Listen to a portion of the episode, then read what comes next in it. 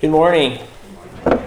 Well, it's great to be back here. I think I preached here the last time uh, four or five months ago, uh, and I'm, I'm excited to be back and to bring God's word again. Um, we are going to be looking at 1 Corinthians chapter 13.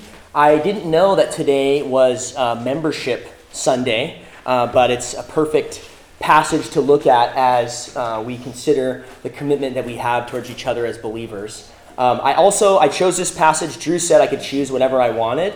And uh, I just, I mean, this is not about me, but I just got engaged recently.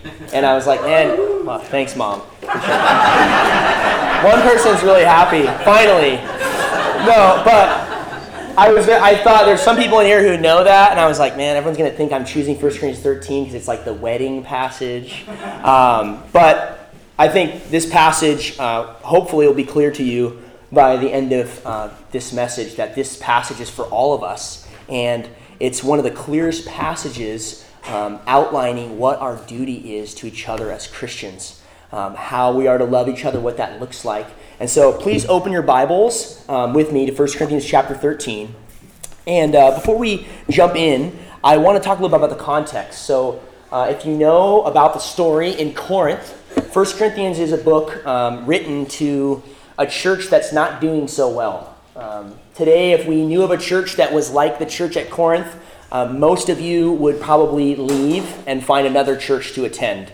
Uh, there were things like uh, lawsuits going on between members of the church. There were men sleeping with their mother in law, both members in the church. Uh, there were boasting and different parties. Some people would say, I'm of this one group and another of this other group in the church. And it's really a, a, dire situation. The whole book of First Corinthians is, is kind of like a, a, rebuke that Paul is giving to this, this church. And thankfully, I know this church, you love each other well. I know many of you, and I spent a lot of time with you. I know this is not the same situation, but Paul says in 1 Corinthians chapter 1 that this book is written to the church at Corinth and all the churches. The truths in this book are not just for the church at Corinth thousands of years ago, but they're for us today. There's all kinds of things in this book, like the foolishness of the gospel, that God chooses the foolish things of the world to shame the wise. There's an exhortation to purity as Christians to abstain from sexual immorality because of our union with the Lord Jesus. There's uh, rules and regulations for the church service even in this book. And there's there's all kinds of uh, different kind of almost seemingly random practical things that are addressed in this book. But chapter 13 comes between chapter 12 and chapter 14 most of you probably knew that already but but chapter 13 comes right after chapter 12 where paul begins his discussion of spiritual gifts. He, he gives us this picture of the church as the body of christ that the Lord Jesus is our head, and we are all part of the body. And as we each use our individual gifts, we grow up to mature manhood. We read that passage in Ephesians chapter 5. And Paul is addressing this because the people in Corinth are starting to compare the giftings that God has given them to each other. One person is gifted with the gift of speaking in tongues, and it's flashier, it's more attractive. And those people are starting to become puffed up and brag and look down on someone with the gift of, let's say, hospitality. Those with the flashier gifts, maybe today an equivalent could be the preachers and the elders, start to look down on the members of the church with each one of their unique giftings. And Paul writes and rebukes them and says things like the eye still needs the hand, all the different body parts need each other. You need to think of the church as a body. And then he says something at the end of chapter 12. And he says in verse 31 And I will show you a still more excellent way. Paul says, I'm going to show you a still more excellent way. And in chapter 14, he's going to resume his discussion of spiritual gifts in the church and how they're to be utilized. But Paul says, I'm going to go on a little aside. I'm going to digress for a minute, and I'm going to tell you what is the most important. What's the most important thing? What's the most important thing for us as Christians? Someone said Jesus. That's, that's true. But what's the most important thing for us as believers? Paul says it's, it's love. And we're going to look at three things, three different sections, three points as we consider this chapter. I'm going to move pretty quickly because um, we're going to cover the whole chapter this morning, hopefully. Um, and I have these three sections. Number one is the necessity of love. The necessity of love. Look at, at verse 1 with me. If I speak in the tongues of men and of angels, but have not love, I am a noisy gong or a clanging cymbal. And if I have prophetic powers and understand all mysteries and all knowledge, and if I have all faith so as to remove mountains, but have not love, I am nothing. If I give away all I have, and if I deliver up my body to be burned, but have not love, I gain nothing. Paul begins this section by impressing upon us the necessity of love. Love is necessary for the Christian. And he does this with kind of a, a rhetorical device. And he, he says these three, well, actually, there's five in the English, there's five if statements. Five almost like even if statements. Even if I have this, but I don't have love, he says, I am nothing. The first one, he says, actually goes back to what the Corinthians are struggling with, what the Corinthians are debating. Those who speak in tongues are comparing themselves to others and saying, I'm better than this person. And what does Paul say? He, he starts off and he says, If I speak in the tongues of men, and the idea is, and even of angels, not just speaking in tongues, but even if I could speak the language of angels, if I was that advanced, if I understood those kinds of mysteries, like the languages that angels speak in, but I didn't have love, I am a noisy gong or a clanging cymbal. It's just noise. It's just loud. It's annoying. It's distracting. The clanging cymbal idea, a lot of, of scholars think it's a reference to pagan ritual practices. You, you sound like a pagan. If you're just, if all you're, you're into is these miraculous or, or uh, fabulous, demonstrative gifts, without love, you're nothing. Paul specifically says here, without love, you're a noisy gong, or he's a noisy gong, or a clanging cymbal. As a, a, second if statement, if I have prophetic powers and understand all mysteries and all knowledge, and if I have all faith so as to remove mountains but have not love, I am nothing. These are all references to things that are already happening in the book of 1 Corinthians. He talks about the, the gift of faith earlier in the book. He talks about the gift of prophecy in, chap- in the earlier chapters and in the following chapter. He talks about the mysteries of Christ crucified on the cross and the knowledge that puffs up. He talks about all these different things. And Paul's saying, even if I had all these gifts that you take and boast about in your life, if I had all of them at once, to the, to the highest extent, but I don't have love, I'm nothing. Totally worthless. Finally, he says, If I give away all I have, and if I deliver up my body to be burned, but have not love, I gain nothing. Even if I were to go and sell all my possessions, like Jesus told the rich young ruler, and give them to the poor, but I didn't do that out of love, it's nothing. God's not even pleased. There's no merit to it. Not a little bit, not, oh, that's good. No, there's no merit. It's nothing. Same with, with martyrdom. If I deliver my body to be burned, like Shadrach, Meshach, and Abednego, if I, if I were willing to go to the final end for my faith, but have not love, I am nothing. I gain nothing. This is the only thing that matters to the Lord. Not our spiritual activities, not all of the things that we do when we become a part of a church or a believing community.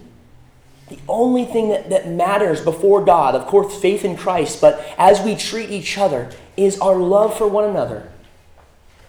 And for me, this has been really convicting because I get so caught up in my own life, in all the things. I'm, I'm really involved in my church down south, and I'm starting seminary. And I get so caught up in all the things that I'm doing.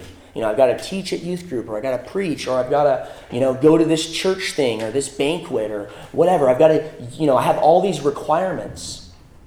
And for me, it's so easy to get caught up in doing those things and, and, and forget what really matters. love towards other people. I think another thing we can see from this, this first point, the necessity of love, is that character matters so much more than gifts.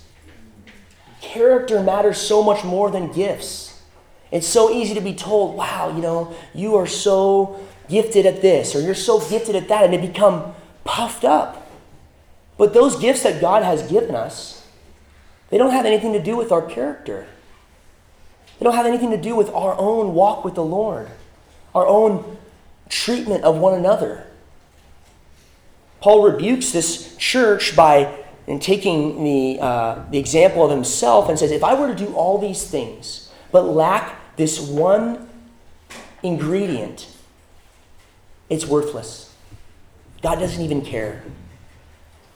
And so, Paul, in this negative sense, starts off by getting their attention by saying, All these things you're arguing about, if you do these things without love, it's totally worthless. God is not pleased. And it's supposed to be an attention grabber. It's supposed to get you to go, Wow. You mean this whole book that you've been writing, if I do all these things but don't have this, this one more excellent way, it means nothing before God? So, what does that look like then? How do I know that I'm loving other people? Well, secondly, Paul begins in verses 4 through 7 and tells us about the nature of love. The nature of love. And the first thing to notice here is Paul gives, for each one of these descriptions of love, he gives a verb. It's not a feeling, but he gives a verb. He gives something that love does. Love is active. And each one of these things is focused on other people. Each one of these things is needed. You need another person to be able to do these things well. You can't do them on their own. One, one person said, Far from being a displaced hymn, singing the praises of love as a virtue, chapter 13 is a call to a way of life that addresses real problems in the church. The purpose is to debunk self centered spirituality. The purpose is to debunk self centered spirituality. And we live in a world that is obsessed with ourselves. Luther already said that we are, in Latin, he said we are incurvatus in se. It means we're turned in on ourselves. Ever since the fall, our natural bent is to look inward about our own needs, our own desires, our own concerns, and we become obsessed with ourselves. And then what do we see? Around us in the world, that is all that is praised. You know what your real problem is? All these things are going wrong in your life. All these things, you know, are, you're disappointed about. You just need to learn to love yourself. You need to grow in self love. Now, of course, we can, we can sinfully uh, not consider that we are made in the image of God, but, but Paul and the Lord Jesus himself, when he talks about self, what's the main thing that he says? deny yourself. The ethic of the scriptures is not to seek to love yourself more, it's to deny yourself. And Paul says in this list of 1 Corinthians 13, all these things are focused on other people and what's good for them. It's oriented outwards. And even this list, it's not necessarily a complete description of love. This is responding to specific things that this church in Corinth needs to hear. Specific things that are related to what Paul's been writing about. He writes this list that describes love, these different verbs, so that as the Corinthian church is listening, they start to feel convicted. They start to feel, oh man, I'm not really doing that.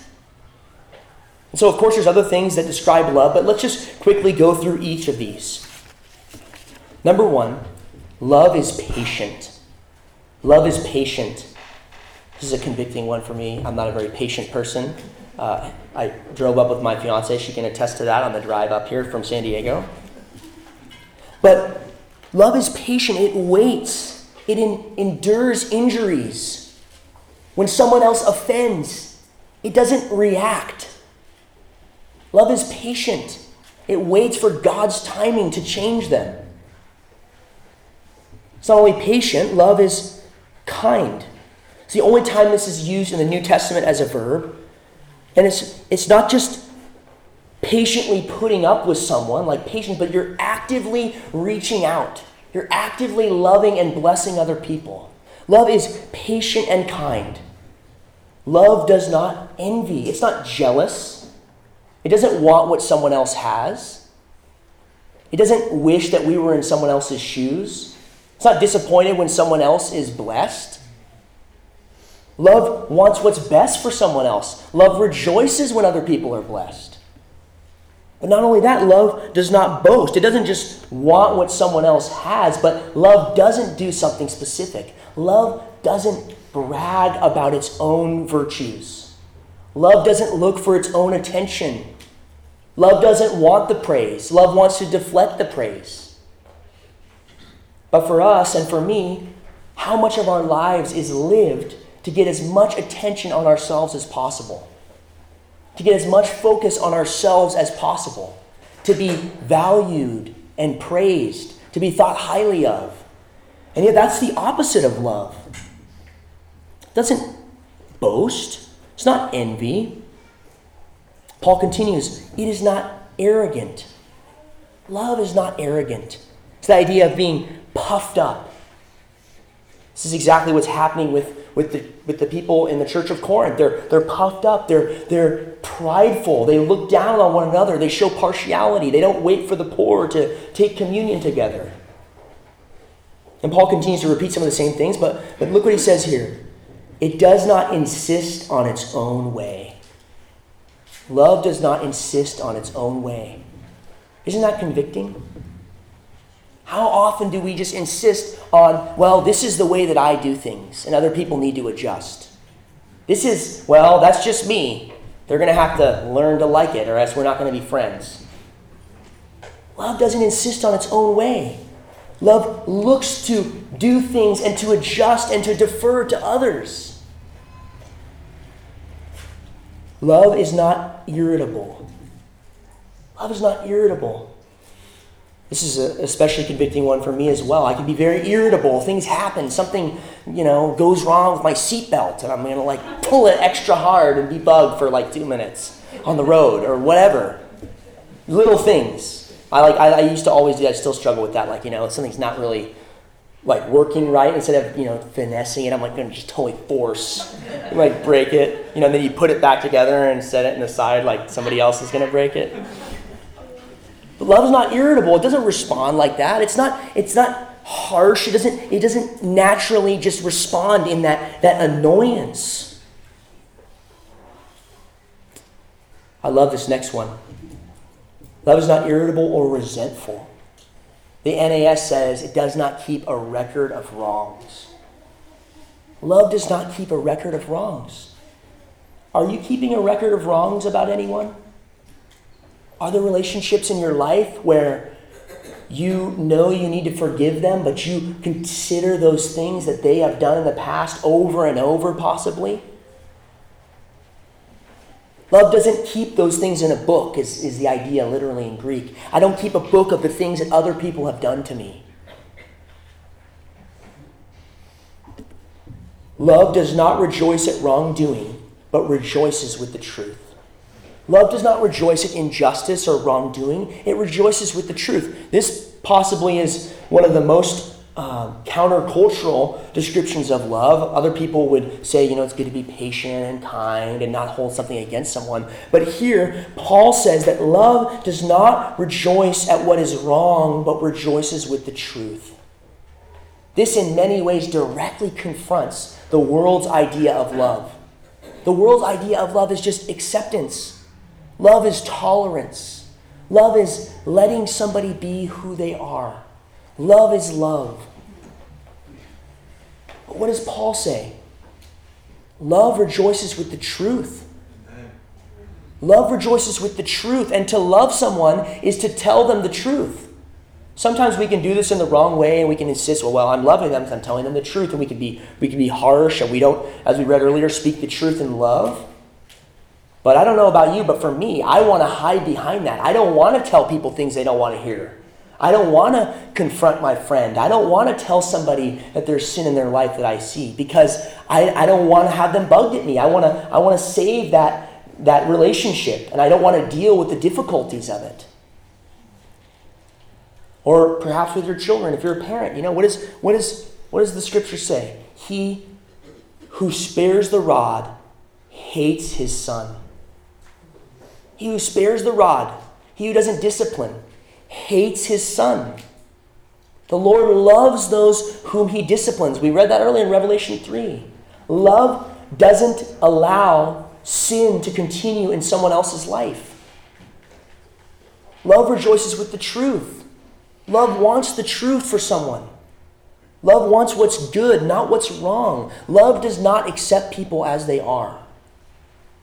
It does in a relationship where to love someone and I accept you as you are, I'm going to love you, but that doesn't mean that I'm never going to tell you the truth. Love bears all things, believes all things, hopes all things, endures all things. Love bears all things. It, it doesn't, it goes back to some of the same things. It doesn't keep that book of wrongs. It even covers, it's like throwing a blanket and covering something is the idea in Greek. Silences. Love believes all things. Obviously, this doesn't mean that it believes, you know, the best in everybody after they've continually wronged you. That's often a misinterpretation of this passage, but love believes that God can change people. Love believes that God is alive and well and can work in someone's life. Love hopes all things. It's not pessimistic or cynical. Love endures all things. Now, all of these, many of them repeat the same ideas over and over, but here's what Paul is trying to say love is focused on other people. Love goes outside of itself and focuses on others and their good. What does Jesus say? All of the law is fulfilled in these two things love God with your heart, soul, mind, and strength, and love your neighbor as yourself. And we see this in Paul's life. I don't have time to do this, but if you look through the book of 1 Corinthians, you'll see. Well, you see in Paul's life that he bears with the churches. He's like a, a tender mother nursing her children, he says about himself. He says he's not going to boast about himself except for his weaknesses. He's kind and gracious, even to the Corinthian church and some of the things he writes about them. And he calls them saints. Paul demonstrates this love. But I don't know about, about you, but when I read this list, it's convicting. It's something that you go, I, I fall short of that. I don't love people like I ought to. How is it even possible to be this other centered? How is it possible to not keep a record of wrongs, to not be irritable, to not insist on your own way, to bear all things? How can you even love people like that? Well, Paul says in 1 Corinthians 11 1, imitate me as I imitate Christ. Imitate me as I imitate Christ. This is not praise or a list to just love as this general principle that exists outside of any person. This is a list that specifically demonstrates God's love towards us in Christ. Every single part of this list we can impl- apply to the Lord Jesus. Jesus is patient. Think of the patience of the Lord Jesus in your own life and in the Gospels. And by the way, when I, am going to go through this whole list and talk about Jesus' love, I don't want you to just immediately think, okay, how can I be like Jesus? But first of all, think, this is Jesus' love for you this morning. Not just, I need to be like Jesus. What would Jesus do? That's true. But this is the heart of Jesus towards you this morning. Jesus is patient. I like to just think of Peter because he's the disciple I relate with the most. How many dumb things can Peter say? How many dumb things can he do? And Jesus continues to be patient with Peter. He's patient with us. God provides for us, He meets one of our needs, and an hour later, we're worrying about the next thing. But He's patient and kind. Jesus is patient and kind. I love that passage in Isaiah talking about Jesus that He will not break a bruised reed or quench a smoldering flax. If you're struggling, if you're burdened with sin, or, or anything in your life and the hardness of your circumstances. Jesus is gentle, He's kind. Jesus did not envy or boast, He didn't try to take from others or put them down. He always tried to elevate others. He was not arrogant or rude. He did not insist on his own way. In his human nature, remember what he said to the Father? Not my will, but your will be done. He did not rejoice at wrongdoing, but rejoiced with the truth. He told the truth, and people were offended. He told the truth to the Pharisees. He confronted them for their, for their wrongdoing and for their injustice. And he told his disciples the truth. He tells us the truth by the Spirit when he convicts us of our sin so that he can bring us back to himself with his forgiving love. Jesus bore all things, believed all things, hoped all things, and endured all things. He bore all things. What a better what is there a better description of what Jesus did for us? He took all of our sins, all of our lack of love in this situation, he bore it himself on the cross. He took that justice and punishment that we deserve in our place. He was our great substitute. He was the scapegoat. He was the greater Isaac. He suffered in our place.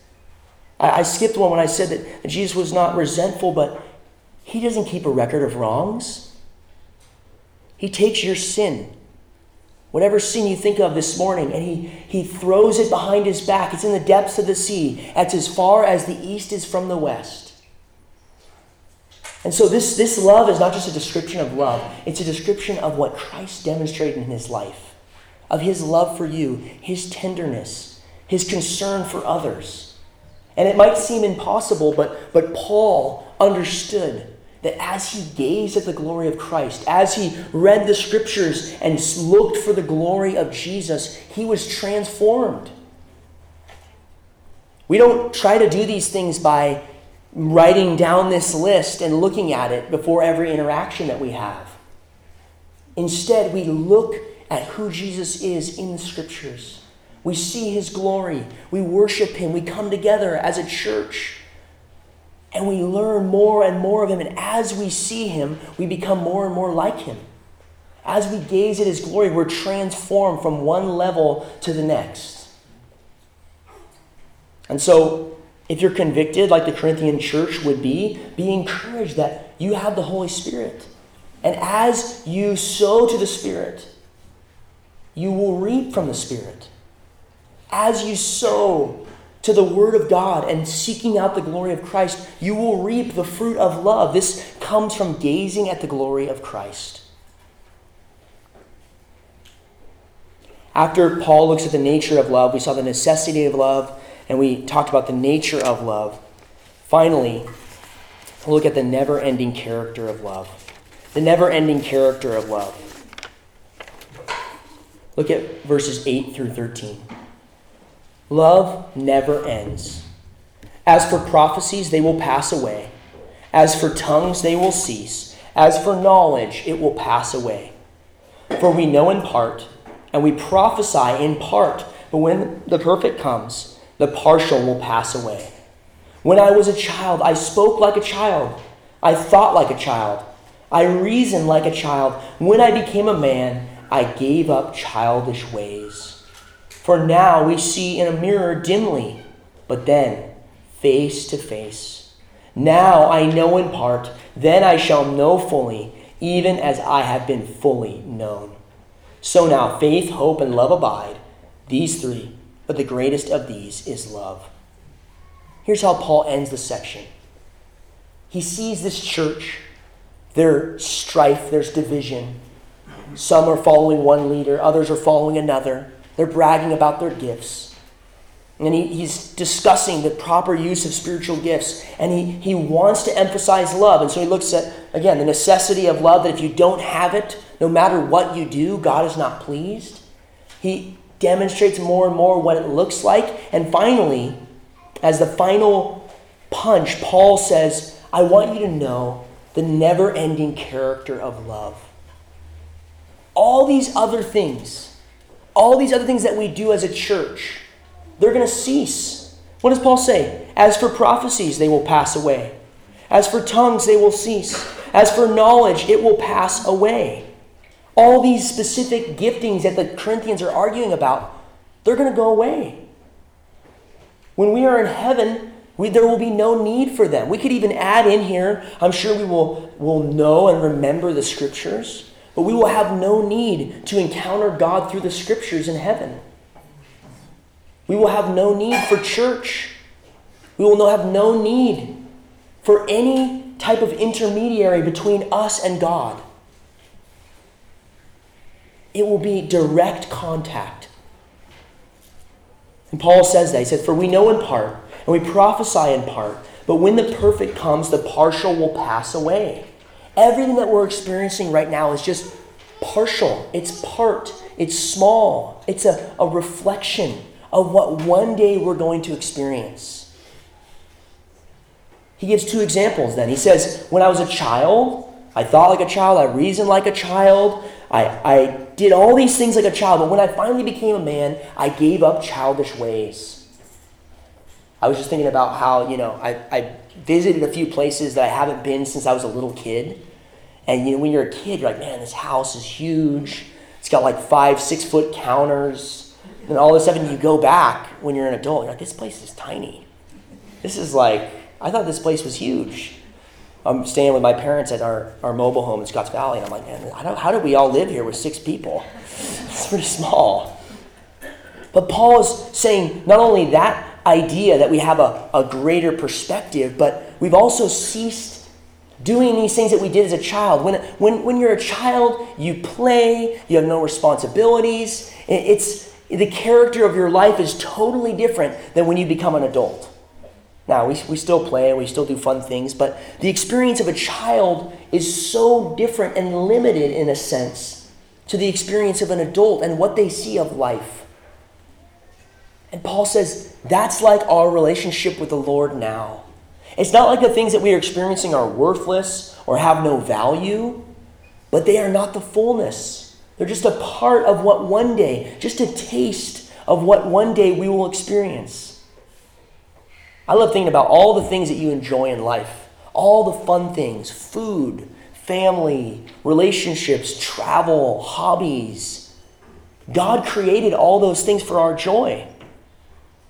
And He knows how to infinitely satisfy us one day for all eternity. But Paul doesn't just say it's like a child who becomes a man. What else does he say? He says, Now we see in a mirror dimly. There's different ideas about what this means. Some people say, you know, the mirrors weren't as good back then, so you kind of just, which I think probably, I mean, it kind of makes sense. I don't really know if they have like IKEA mirrors that, you know, you just put some Windex on there and you see yourself really well. Or like those super, my dad has those ones that you can see your face all up close, uh, the little circle ones. I don't think it was like that. It's like a mirror. They're they're they're more more uh, not quite as bright, possibly but another idea is these mirrors are, are something that we don't actually see the person, but we see the reflection. We're encountering ourselves through something else. There's something separating us from the direct experience of looking at ourselves. And Paul says, We see in the mirror dimly now, but then face to face if you're a Christian, when you die, the second you die, you are going to stand face to face with the Lord Jesus. Isn't that great news? We don't have to try to imagine what he looks like anymore, look at little pictures. We will see him as he really is, face to face, in all his glory.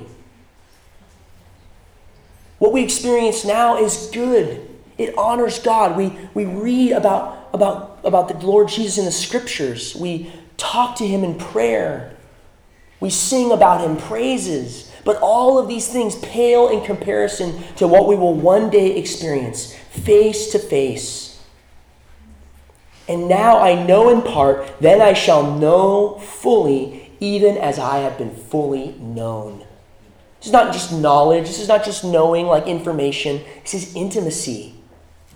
Paul's talking about love here, and what he's trying to highlight is this is the one thing that's going to last forever.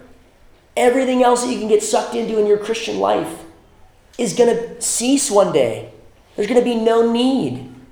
But there's one thing that if you do now, you will, or, or well, there's one thing that we will be doing forever no matter what. And that's loving God and loving each other. And Paul says this is the focus. This is the goal. This is the only thing that matters. We will know fully, even as we've been fully known. God knows every detail of who you are as a person. And this word is not just knowing information again, it's intimacy. God loves you. God created and designed you and your personality. He made you in His image. And if you are believing in Christ, He loves you so much that He would send even His Son to die for you. He knows you like that. And one day, we will know Him fully. Doesn't mean we'll grasp everything about God, but we will know Christ fully. He's become a man so we can understand him, and we will know him just like he knows us. Won't that be a great day? I'm excited for that. And I don't know if you if you're thinking about these things, my guess is you're not thinking about how you're better than other people. When you start to think about how one day I'm going to stand before God and I'm going to see Jesus Christ face to face and I'm going to love and know him and have the intimacy not by faith but with my own eyes, it's hard to start thinking about yourself and how your gifts are better than other people or start bragging about how much better you are or to be jealous or to be irritable. Paul is in the middle of his argument about spiritual gifts.